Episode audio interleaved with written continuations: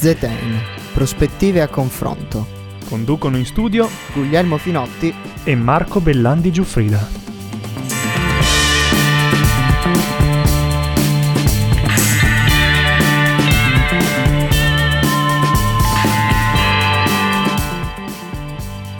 Buonasera, buonasera, benvenuti all'ascolto di sambaradio.it. Sono Marco Bellandi Giuffrida che dalla mia casa registro questa puntata di Zetain. Siamo arrivati alla nona, alla nona puntata e spero che tutti i nostri ascoltatori abbiano passato una buona, una buona Pasqua nonostante le circostanze un po' diciamo inusuali. E saluto subito, sempre da eh, casa sua, eh, l'altro conduttore di questa trasmissione, Guglielmo Finotti. Buonasera Guglielmo.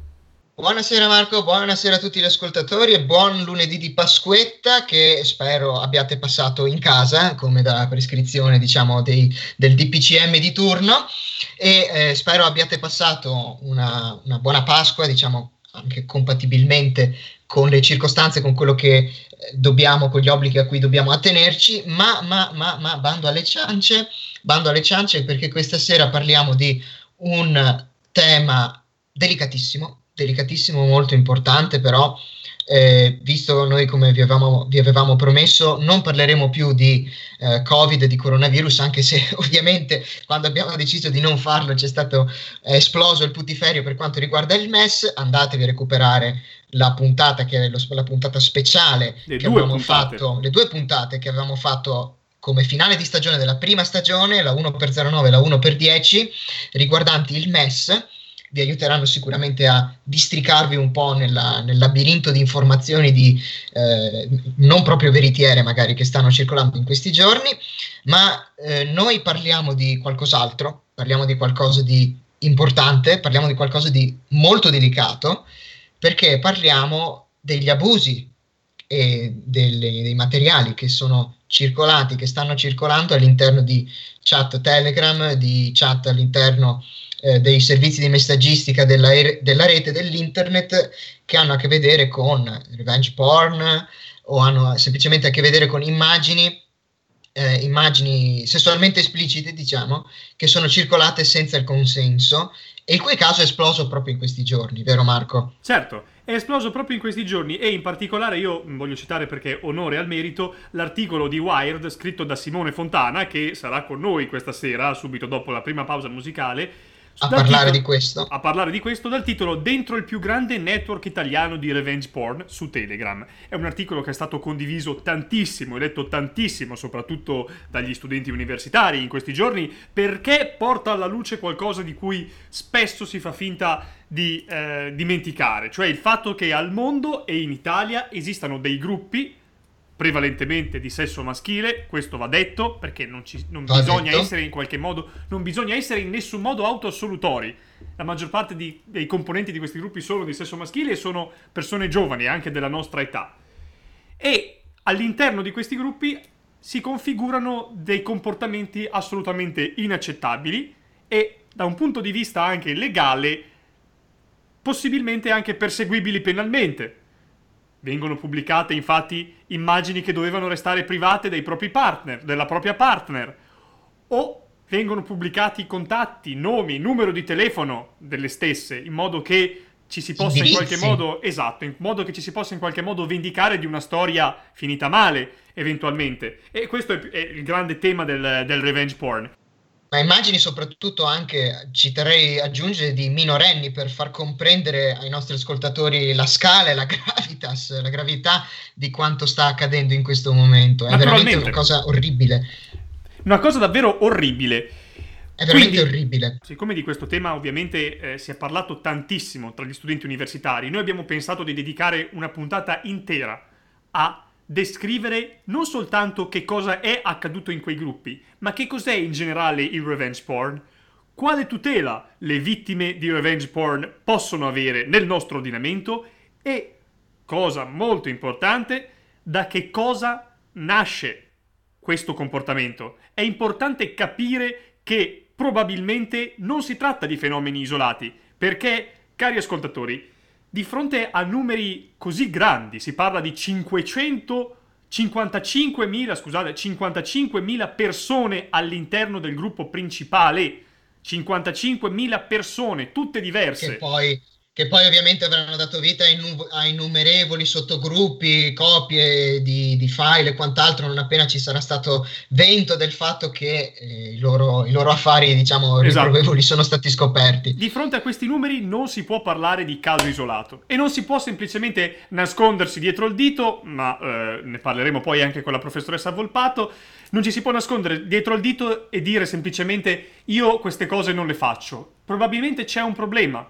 C'è un problema che è ora di affrontare tutti insieme. E la nostra cifra stilistica nel nostro programma è quello di invitare sempre delle persone esperte a parlare dei temi, dei temi di cui trattiamo. Oggi e ancora... a maggior ragione questa esatto. sera, a maggior ragione, a maggior ragione stasera, stasera.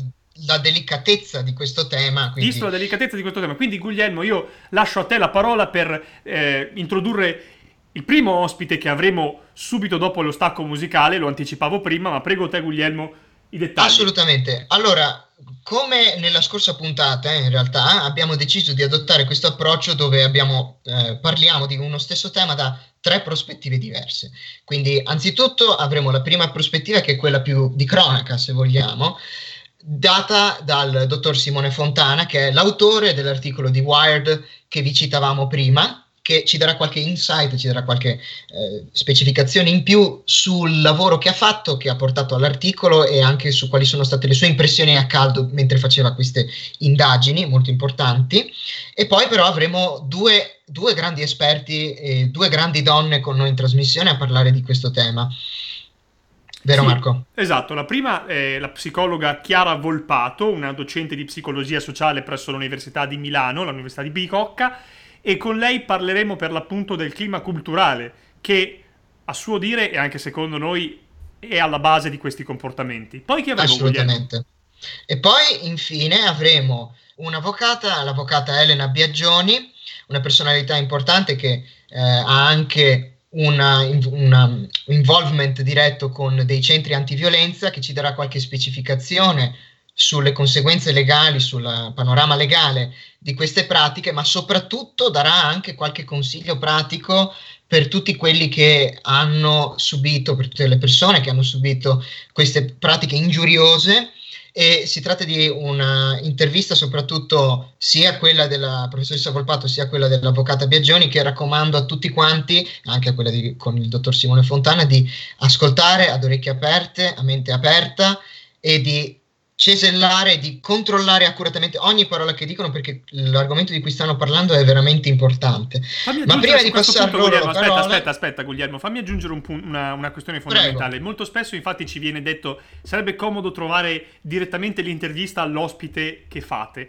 Ora, mh, non l'abbiamo mai detto in trasmissione, ma in realtà noi abbiamo un canale YouTube che eh, si trova sotto il nome di Zetain, nel quale carichiamo le interviste specifiche ai singoli ospiti, ai ah, singoli ospiti certo. che, abbiamo, che, abbiamo, con noi. Cerchiamo di farlo eh, ovviamente eh, al più presto possibile, ovviamente non è possibile averla una volta finita la trasmissione in modo immediato perché YouTube ovviamente ha i suoi tempi di caricamento ma comunque e anche il nostro videomaker ne ha esatto e anche i nostri, i nostri videomaker giustamente hanno anche altre, altre trasmissioni altre redazioni da curare. Quindi eh, caro Guglielmo direi di introdurre Esatto. Un invito a, a guardarvi su YouTube, ma introducendo il clou di questa puntata, prima, prima di tutto, con voi abbiamo un brano per introdurre diciamo, il tema, che è Giudizi Universali di Giudizi Bersani. Universali di Samuele Bersani, una delle canzoni più belle eh, che siano mai state scritte nel panorama della musica italiana. Sta, stay tuned perché Samuele Bersani ha annunciato l'uscita del nuovo album qua a settembre, ma questo è un altro discorso.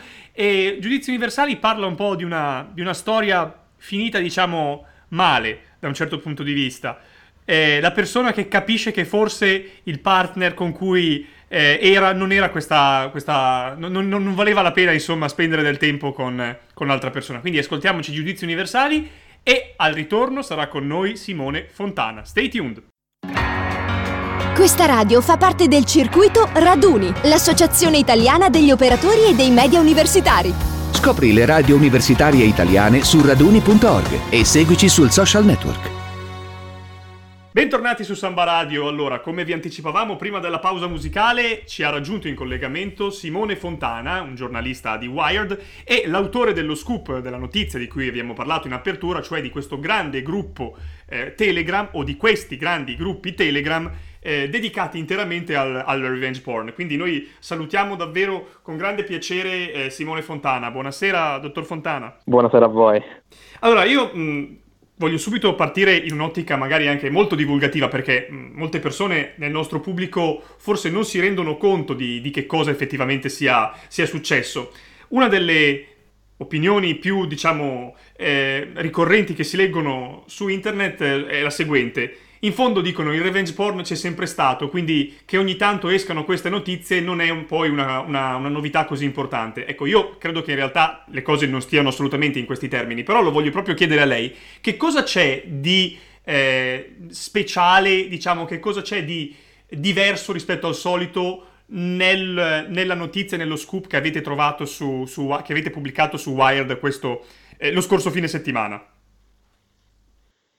Sì, um, la differenza con il passato, mh, mm, per quello che ho avuto modo di constatare, è che mh, mm, sia qualcosa che sia, di, si sia sistematizzato all'interno uh, di certi ambienti, di certe comunità virtuali. Cioè, nel senso, non, non rappresenta più un uh, problema di Telegram, un problema di Facebook o, o comunque un problema di poche com- comunità. Esistono esistono delle comunità online che hanno sistematizzato un certo modo di eh, agire, un certo modo di rapportarsi, un certo modo di eh, comunicare tra loro utilizzando immagini e video che eh, appartengono a quelle che sono delle vere e proprie vittime non solo di revenge porn, ma in molti casi anche di pedopornografia e di quello che su Wired abbiamo scelto di definire come stupro virtuale. Certamente. Sì, di- diciamo che la, eh, sono dinamiche che non nascono uh, ieri eh, non,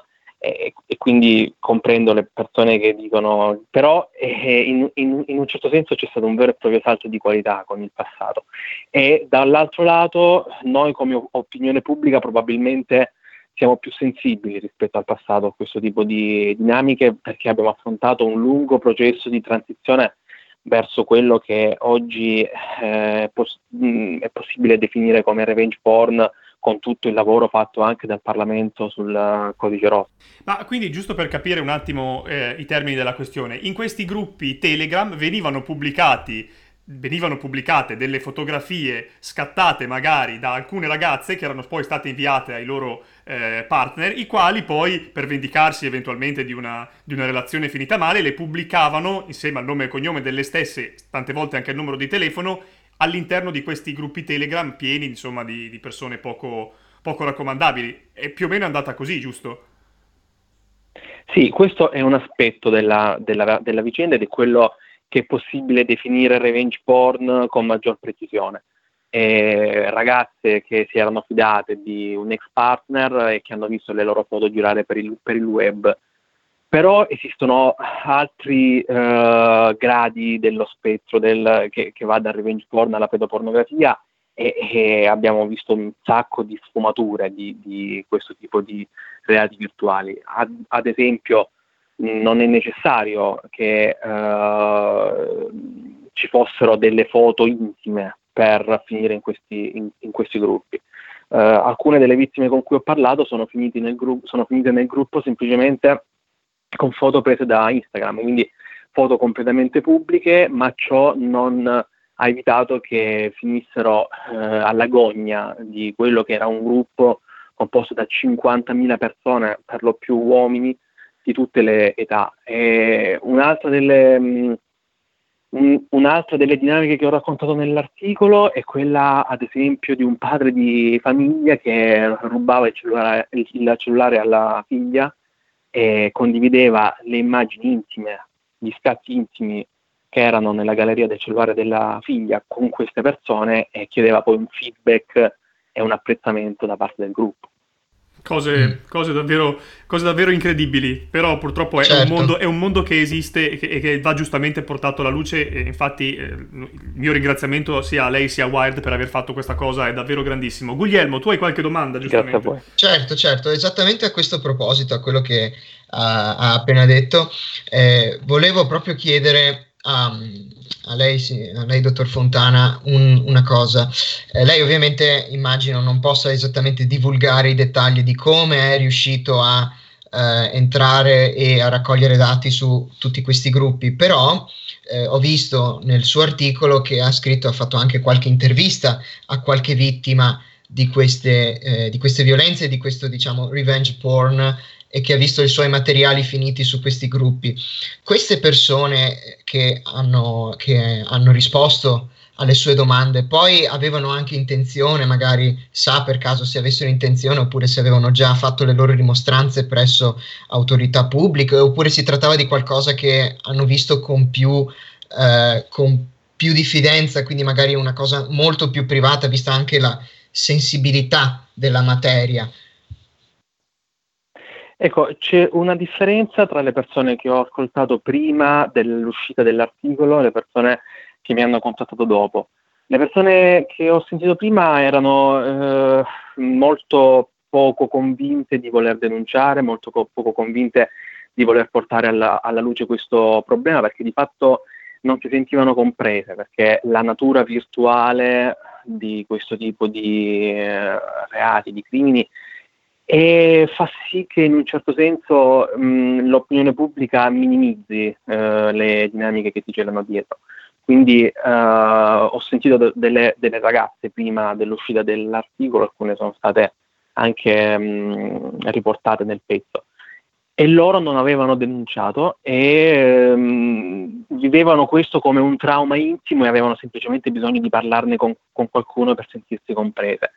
Neg- negli ultimi giorni invece devo dire che mi sono arrivate un sacco di testimonianze in privato di ragazze che dopo l'uscita dell'articolo hanno deciso di, de- di, denunciare perché non erano più sole. Io proprio ieri ho parlato con questa ragazza di 15 anni che era finita al centro uh, nelle, nelle mire di questo gruppo con sue foto private e uh, ha messo insieme due o tre sue amiche allo stesso modo finite in questo gruppo e hanno denunciato alla polizia postale diciamo che eh, la cosa più, di cui più vado fiero di questo articolo è proprio il fatto che abbia permesso a tante vittime di uscire allo scoperto e che forse ancora più che dei carnefici dovremmo iniziare a parlare delle vittime.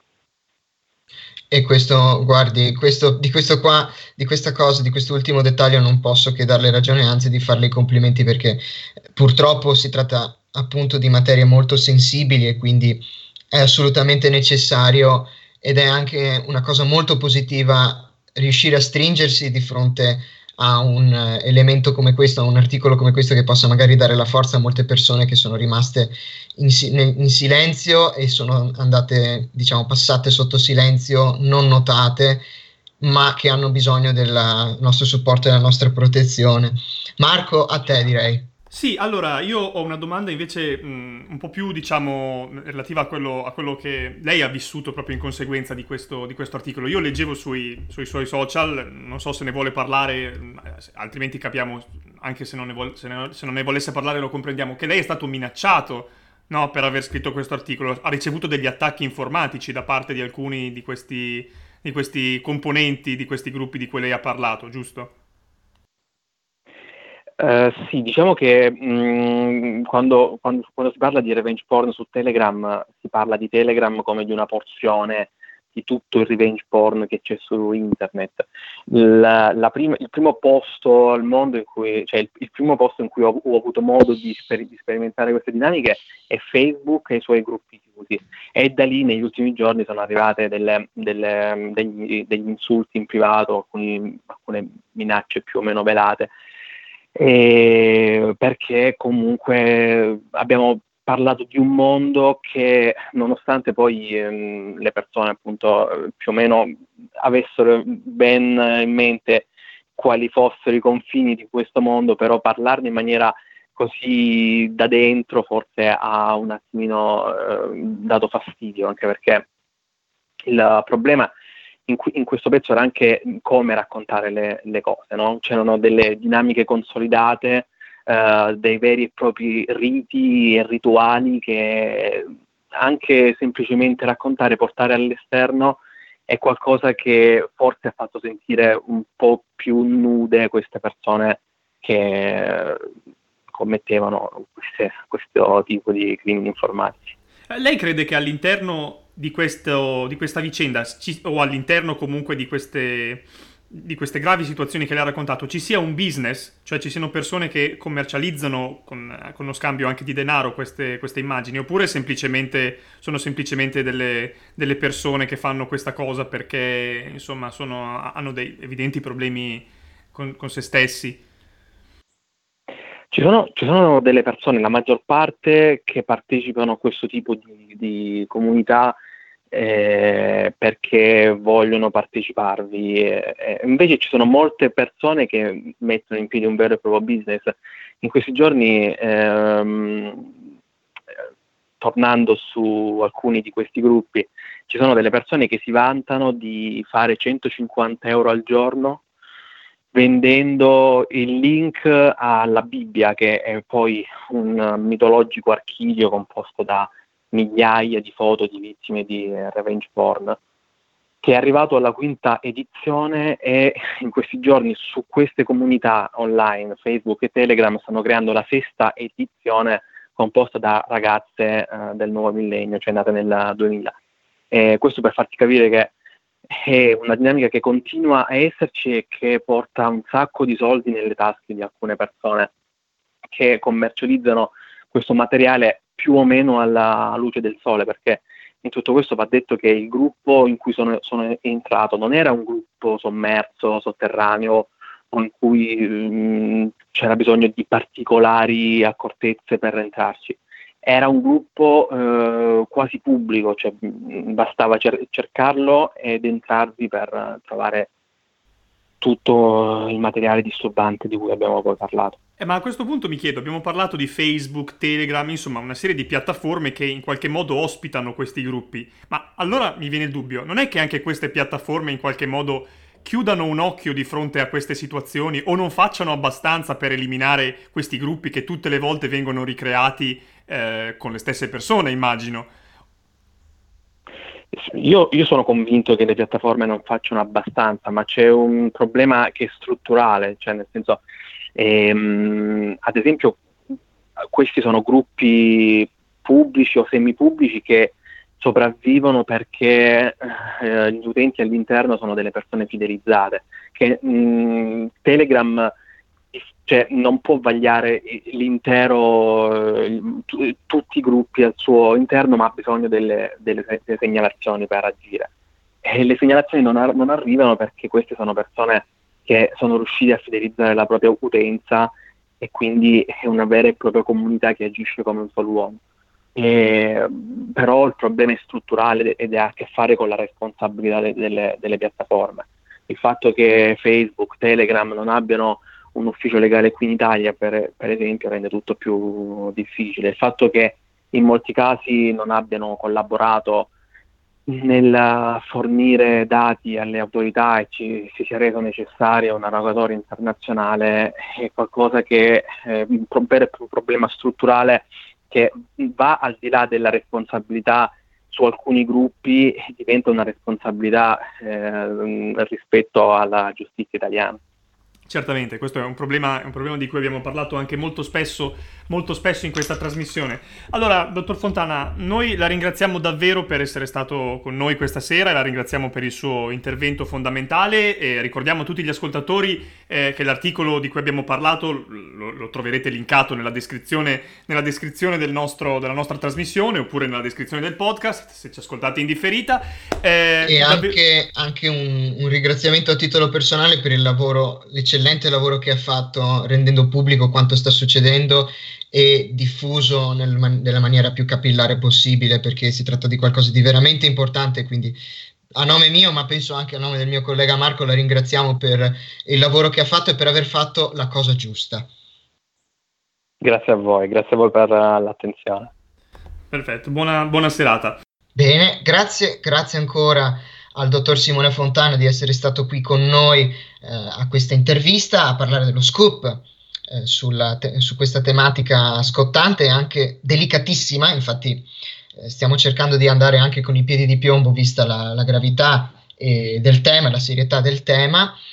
infatti, per questo secondo blocco, per questo secondo blocco qui nella puntata di questa sera, è con noi una, un ospite che ci porterà invece a scoprire quali sono alcuni problemi e alcune tematiche che hanno a che fare invece con la psicologia, giusto Marco? Certamente, infatti ci ha raggiunto in collegamento e noi siamo davvero molto contenti di poterla ospitare stasera e quindi eh, diciamo un buonasera davvero molto molto caloroso la professoressa Chiara Volpato, una psicologa sociale, docente presso eh, l'Università degli Studi di Milano Bicocca. Buonasera professoressa. Grazie, grazie, buonasera a tutti. Allora, mm, io vorrei, vorrei partire appunto dalla, dal tema di questa puntata, che è il revenge porn alla luce di quello che è accaduto e che è stato portato alla luce dai eh, giornalisti di Wired durante la settimana scorsa. Ecco, una serie di network, diciamo, di gruppi Telegram dove eh, persone iscritte si occupano semplicemente di inviare eh, immagini di revenge porn, quindi immagini dei loro, dei loro partner, spesso appunto eh, partner femminili, dandole in pasto a cannibali della rete, mi verrebbe, mi verrebbe proprio a dire. E una cosa, certo. che salta subito, una cosa che salta subito all'occhio, dando uno, uno, sguardo alla lista delle persone iscritte alla chat di Telegram, è che la maggior parte di esse sono di sesso maschile, cioè i carnefici sono di sesso maschile tendenzialmente giovani. Questo, questo, non mi stupisce, se permette. Eh, certamente. Prego, prego. No, tendenzialmente sono anche molto giovani e nella maggior parte dei casi sono fieri di fare quello che stanno facendo, tant'è che appena è uscita la notizia sono stati ricreati altri gruppi di riserva per evitare che la piattaforma si accorga e mh, insomma cancelli quelle già esistenti. Ora, io tenderei a sottolineare, come faceva notare anche il giornalista Fontana, che non si tratta di un fenomeno isolato. Cioè, alcuni di questi gruppi contano più di 55.000 iscritti e tantissime persone si sono accorte, anche io mi sono accorto che alcuni miei contatti erano all'interno di questi gruppi quando ho effettuato le mie ricerche dal punto di vista giornalistico. Ecco, di fronte a questo dato che è francamente avvilente, io le voglio chiedere perché secondo lei avviene questo? Si può dire, come effettivamente è stato detto, che questa vicenda sia un po' il risultato della cultura macista e maschilista che viene radicata nella nostra, nella nostra società? Sì, direi che più che si può si deve assolutamente dire, perché i, i dati sono dei dati assolutamente come posso dire, sicuri, insomma, no? eh, sappiamo che la pornografia interessa soprattutto gli uomini e molto meno le donne, anche se c'è probabilmente una maggiore fruizione anche in campo femminile in questi ultimi anni. Qualche anno fa io ricordo una ricerca che è stata fatta a Trieste da Patrizia Romito e nella quale lei intervistava dei giovani eh, rispetto alla pornografia e veniva fuori che praticamente tutti i ragazzi intervistati fruivano di contenuti pornografici. Direi che in un certo senso la pornografia fa parte dell'educazione maschile tradizionale. No? Eh, perché siamo tutto sommato ancora, anche se eh, abbiamo visto in questi anni molti cambiamenti eh, positivi in un senso di maggiore eh, uguaglianza tra uomini e donne, siamo ancora in una società fortemente maschilista, fortemente patriarcale. Eh, dalla quale è evidentemente molto difficile uscire.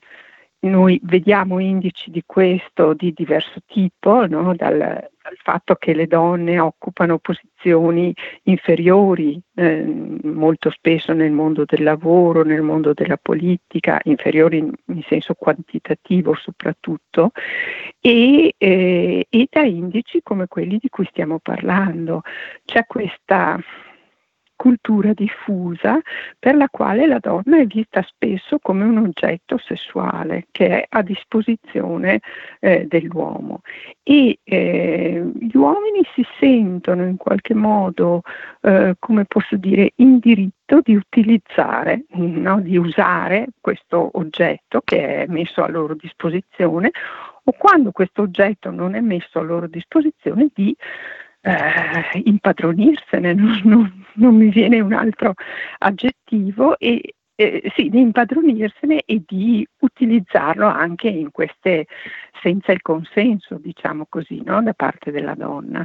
E, e, queste forme di revenge porn probabilmente sono delle forme eh, che in qualche modo sono anche, mh, mm, in qualche modo vogliono ristabilire un potere maschile che si sente in crisi. Cioè io ho l'impressione che molto spesso queste forme eh, sono, siano molto diffuse proprio perché, lo dice la parola stessa, no? sono delle forme di, eh, violente di rivendicazione, di vendetta nei confronti di donne che non, non stanno più al loro posto, di donne che chiedono una condizione diversa e quindi che vengono, gliela viene fatta pagare, per dirla con un termine così più, più accessibile anche in questi modi. L'altra cosa che colpisce è che c'è questo, mm, eh, non so, questo eh, essere insieme dei maschi, no? in, uh, queste forme di collegamento, di companionship, si diceva maschile, di cameratismo maschile, per cui vengono condivise queste immagini, viene condiviso questo tipo di uh, fruizione della, della pornografia, della sessualità, eccetera, perché questo probabilmente rafforza eh, un essere maschile, un sentirsi maschi, la, quella che possiamo chiamare la mascolinità tradizionale, no? Il, che si esprime in forme spesso molto forti, molto violenti, maciste, eccetera. Esatto, noi crediamo appunto che l'aspetto culturale sia molto importante perché la risposta che spesso si ottiene quando si fanno notare queste cose, anche da parte eh, dei, dei, dei maschi, anche di altri miei amici, Insomma, è, è, una risposta del tipo: Sì, ma io queste cose non le faccio. Ma insomma, ci mancherebbe altro che uno le faccia queste cose. Non è questo il problema. Nel senso, il problema è culturale, certo. come, come, diceva lei. Esatto. Dire io non faccio queste cose non risolve assolutamente niente. Ci mancherebbe altro che uno faccia queste cose. Eh, a parte questa piccola mh, polemica, anche abbastanza di stampo eh, personale, perché insomma, sono anche stanco di leggere queste, queste cose abbastanza, francamente, molto autosolutorie. Ora, io le voglio fare un'altra domanda, perché di fronte a questo tipo di eventi Ora, la reazione più immediata è sicuramente quella dello sdegno. Tutti ci sdegniamo, se ne parla per una settimana o due, dopodiché poi ci si riflette un attimo e a un certo punto sparisce, insomma, la laurea della notizia eh, appena, appena uscita e non se ne parla più. Lo sdegno passa, però il danno rimane, in fin dei conti. Allora io certo. mi chiedo e le chiedo, come si, dovrebbe, come si, dovrebbe, fare per evitare delle cose del genere in futuro? C'è uno spazio per una educazione o eventualmente anche una rieducazione di queste persone? Magari Guglielmo Marco, tu vuoi aggiungere qualcosa? Sì, sì, sì, mi intrufolo, mi intrufolo un po' di soppiatto, diciamo, nella discussione per, perché sicuramente tu hai appena indicato un, quello che secondo me è un nodo, uno snodo fondamentale, quello dell'educazione. Ma eh, quindi, visto che comunque noi cresciamo, veniamo educati, veniamo educati in una società che cosa possiamo cambiare quindi nel modo in cui educhiamo le persone e anche mh, possibilmente in un futuro i nostri figli magari e anche che cosa possiamo cambiare nel modo di porci in società perché sono abbastanza sicuro che questo possa essere veramente uno snodo cruciale della faccenda. Non so adesso se la professoressa convenga con, con, con no, no, mia sono, suggeri- suggerimento. Io sono assolutamente d'accordo, credo sì, prima di tutto, come già si diceva, insomma, che il problema sia soprattutto un problema culturale, che sia un problema di educazione, ma mi verrebbe da dire un problema di educazione permanente, cioè eh, da un lato dobbiamo mh, mm, educare quelle che sono le giovani generazioni e probabilmente eh, i successi maggiori, se riusciremo a ottenerli, potremmo averli con loro, però dobbiamo continuare a educare le persone e anche le persone più adulte e in questo senso mi verrebbe da dire che dobbiamo educare sia uomini che donne. Eh, cosa vuol dire dobbiamo educarlo? Dobbiamo cercare di cambiare questa cultura maschilista che ci circonda e cercando di far riflettere le persone, cioè di far comprendere profondamente che questa cultura non rende felici né i maschi né le femmine, né gli uomini né le donne, perché è una cultura tutto sommato di sopraffazione da un lato, di sottomissione dall'altro ed è una cultura che priva entrambi di una certa gioia nello stare insieme, eh, a mio parere. Una delle cose che bisognerebbe forse più rompere è proprio quel clima a cui mi riferivo prima, sia di cameratismo maschile nel, nella fruizione no, di certe, della pornografia e di altre pratiche del genere, ma anche quel clima di umertà, che c'è un pochino intorno a queste cose, per cui anche chi dice io non lo faccio, eh, tutto sommato però poi magari mh, non dice di no a voce alta, no? o non dice eh, quando sente queste cose abbastanza forte io non sono d'accordo, chi lo fa è uno stronzo, eh, adesso scusate la parola, però insomma mh, bisogna cambiare questo clima di, eh, appunto, di macismo, di mascolinità tradizionale e bisogna anche, appunto, cambiando questo clima, far, eh, far, percepire alle persone che si comportano in un certo modo che questa cosa è una vergogna.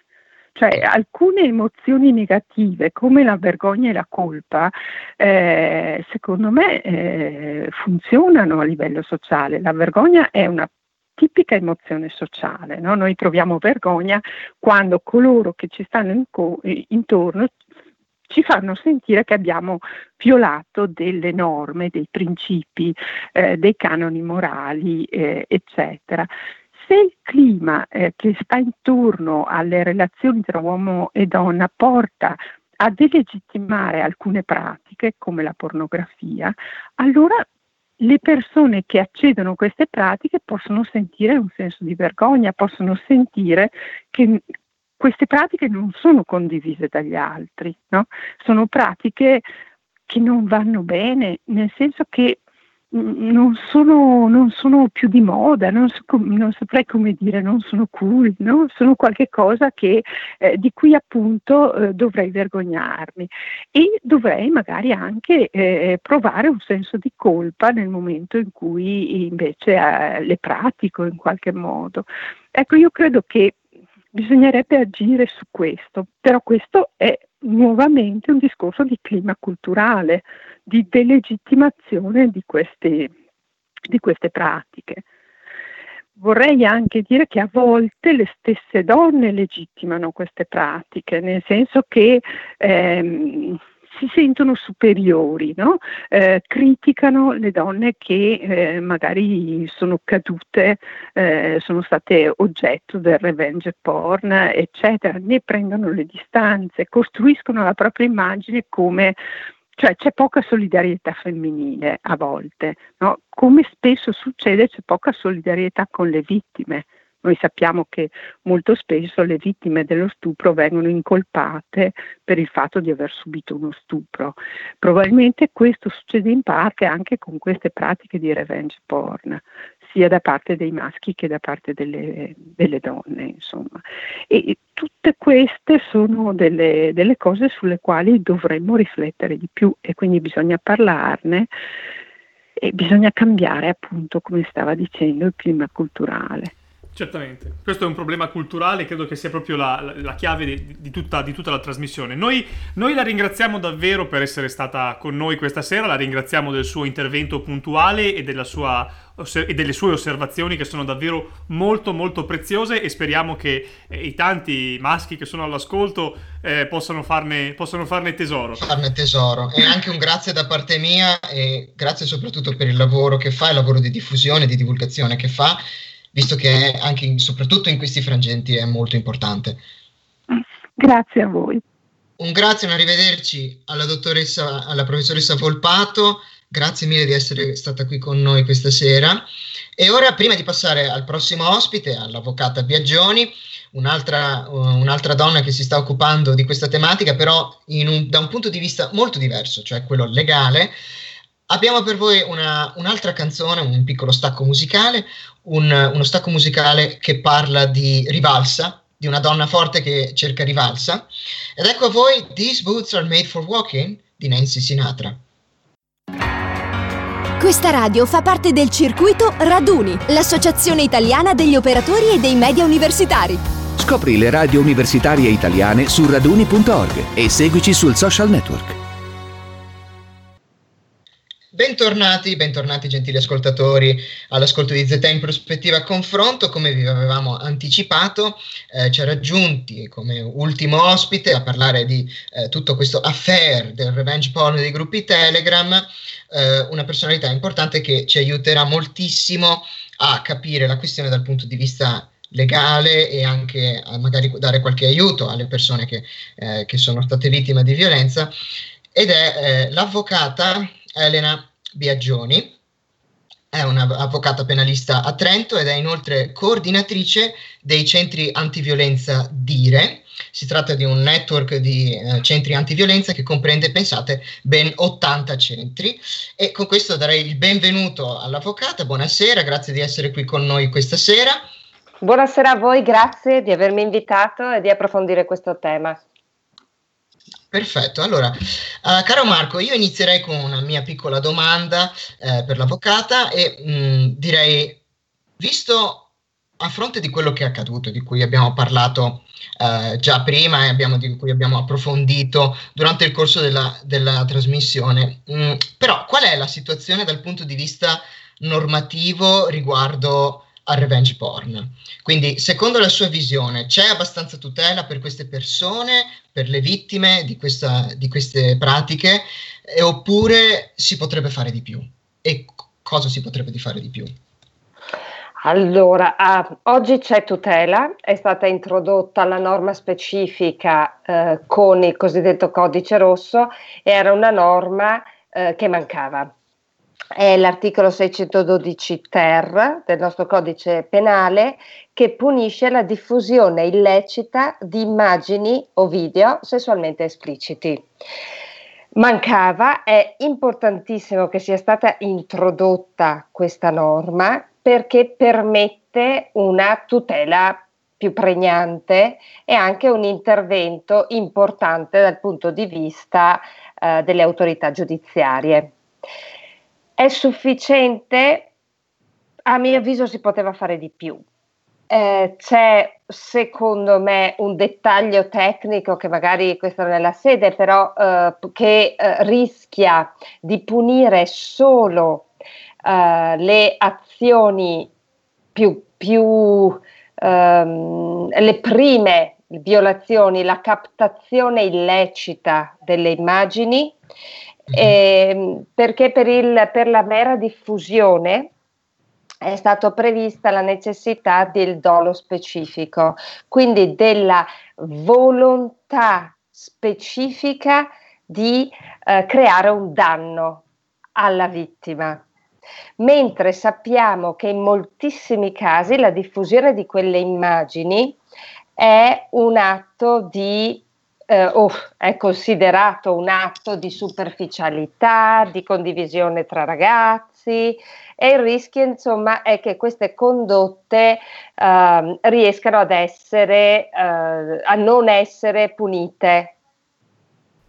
Mm. Certamente. Capisco. Guardi, io ho una domanda proprio su questo, su questo punto, perché molti nostri, molti nostri, ascoltatori e ascoltatrici ci hanno scritto, appunto sapendo che avremmo dedicato una puntata al revenge porn, e una delle domande più ricorrenti è stata un po' la seguente, e provo a, a girarla a lei, perché so che sicuramente lei saprà darci un insight più eh, interessante. Ci hanno chiesto che cosa si può consigliare a una persona che è stata vittima di revenge porn, o che conosce a sua volta una vittima tramite confidenza riservata, ma contemporaneamente ha timore di farsi avanti perché dovrebbe magari confessarlo ai propri genitori, comunque ha, ha, ha, propri, ha paura de, di quello che potrebbe succedere da un punto di vista sociale, no? Eh, sappiamo che purtroppo la, la, la tematica è, è, ancora oggetto di troppa poca sensibilizzazione nel, nella, nostra, nella nostra società. Quindi lei che cosa consiglierebbe di fare a queste persone che comunque possono avere una sorta di timore a farsi avanti a denunciare e a denunciare questi, questi abusi? Beh, anzitutto vorrei ricordare a queste vittime che non sono sole, eh, che esistono i centri antiviolenza ai quali possono rivolgersi e eh, dove possono trovare supporto, anzitutto protezione, anonimato e anche consigli legali perché questo tipo di reati è particolarmente insidioso eh, perché ha, eh, comporta un disvalore per la vittima molto alto. Eh, la prima eh, che subisce eh, delle accuse è paradossalmente la vittima perché hai fatto quelle foto, perché le hai mandate, perché le hai condivise. Uh, e quindi se l'attenzione è sul comportamento della vittima peraltro un'attenzione negativa e svalutante, il rischio è che eh, ci si mh, mm, arrotoli in queste situazioni e non si riesca ad uscirne. Invece è importante sapere che non bisogna sottostare al ricatto, che si può agire, si può essere sostenute e non si è sole. Serve una narrazione diversa in questi casi. Dopodiché, questa è il, la prima indispensabile ehm, tutela che si può dare a una vittima. Non si è soli, bisogna affrontarlo con altre persone che si occupano specificamente di questo. Dopodiché ci sono eh, i consigli più pratici.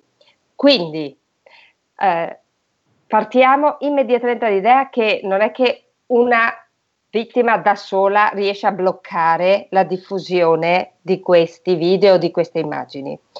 Prima cosa da fare sempre screenshot, mm. raccogliere e tenere la prova per permettere poi alle indagini di andare avanti.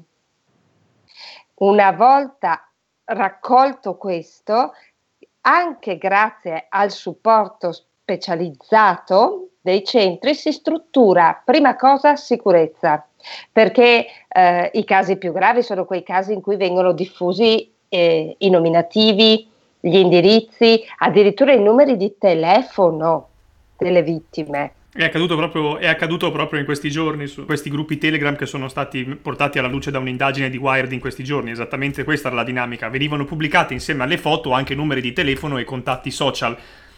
Esattamente, questo è il livello eh, più alto, più pericoloso e anche eh, che, eh, nel quale insomma è necessaria una tutela molto elevata, eh, perché eh, nel momento in cui si, in questo modo la vittima è fisicamente esposta a violenza, non solo eh, tramite le immagini che girano, ma anche il rischio che qualcuno si presenti a casa o che cominci a contattarla personalmente con dei conseguenze devastanti.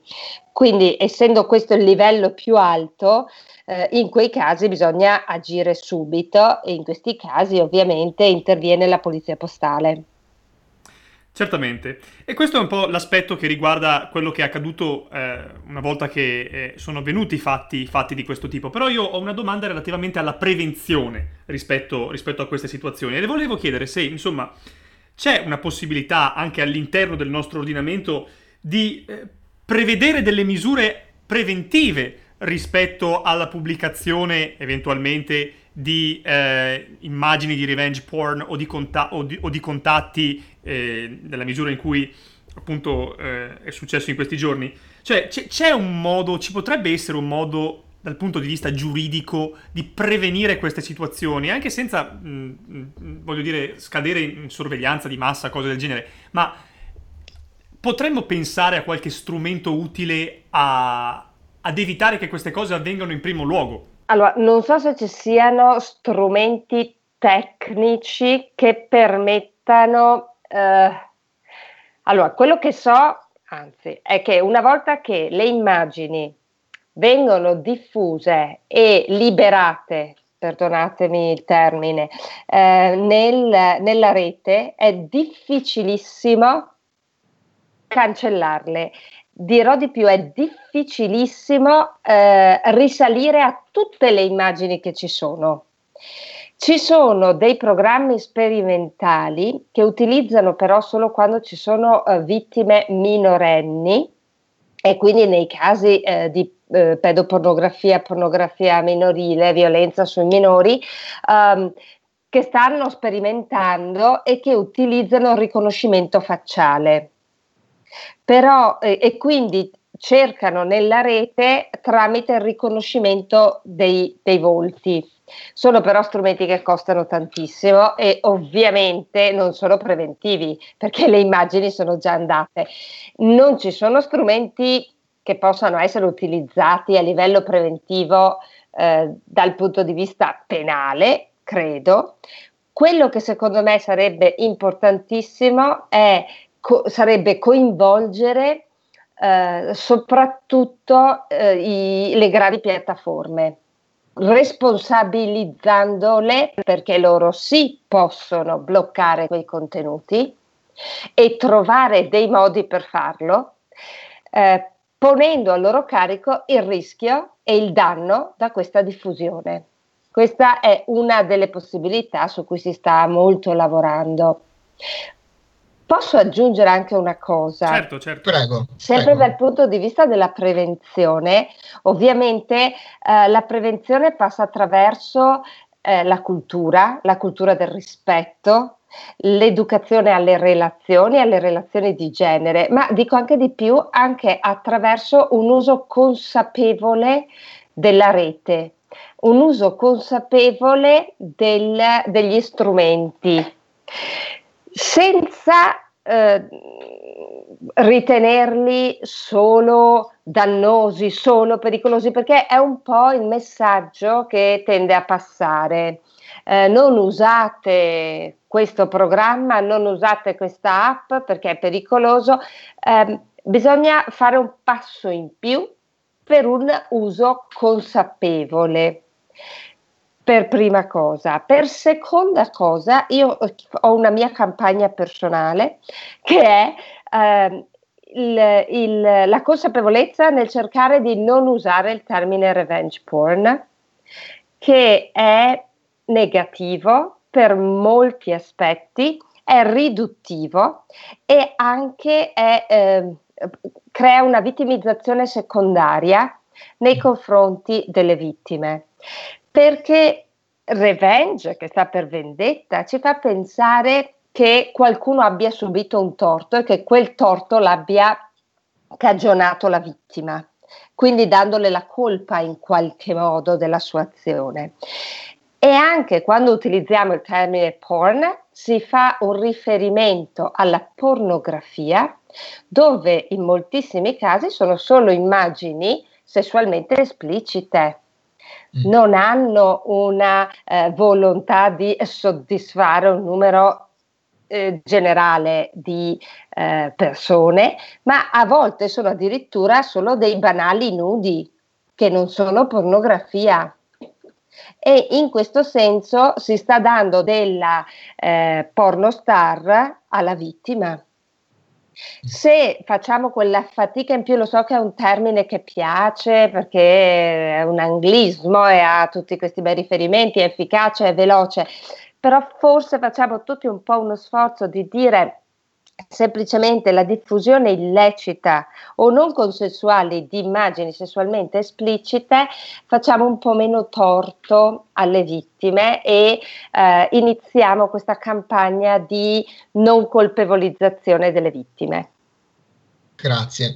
Grazie per le sue parole, avvocata, e penso che eh, siamo tutti insieme nel, grazie anche ai consigli che lei ci ha dato e che ha e che ci ha detto in questa, in questa breve intervista, siamo tutti insieme nel, accorati nel lanciare un appello alle persone che sono state vittime di queste bruttissime, orribili pratiche di eh, farsi avanti e anche richiedere il supporto di persone competenti come lei. Mi rendo conto che magari molti pensano di essere da soli oppure lasciati abbandonati, ma ci sono molte persone come lei che sono in grado veramente di dare una mano a, alle, alle, vittime di, questa, di queste pratiche orribili e io con tutto il cuore vorrei chiedere a queste persone se ci state ascoltando, non siete sole, ci sono persone eh, come l'avvocata qui presente che sono in grado di aiutarvi in maniera molto competente e non siete sole, non siete sole.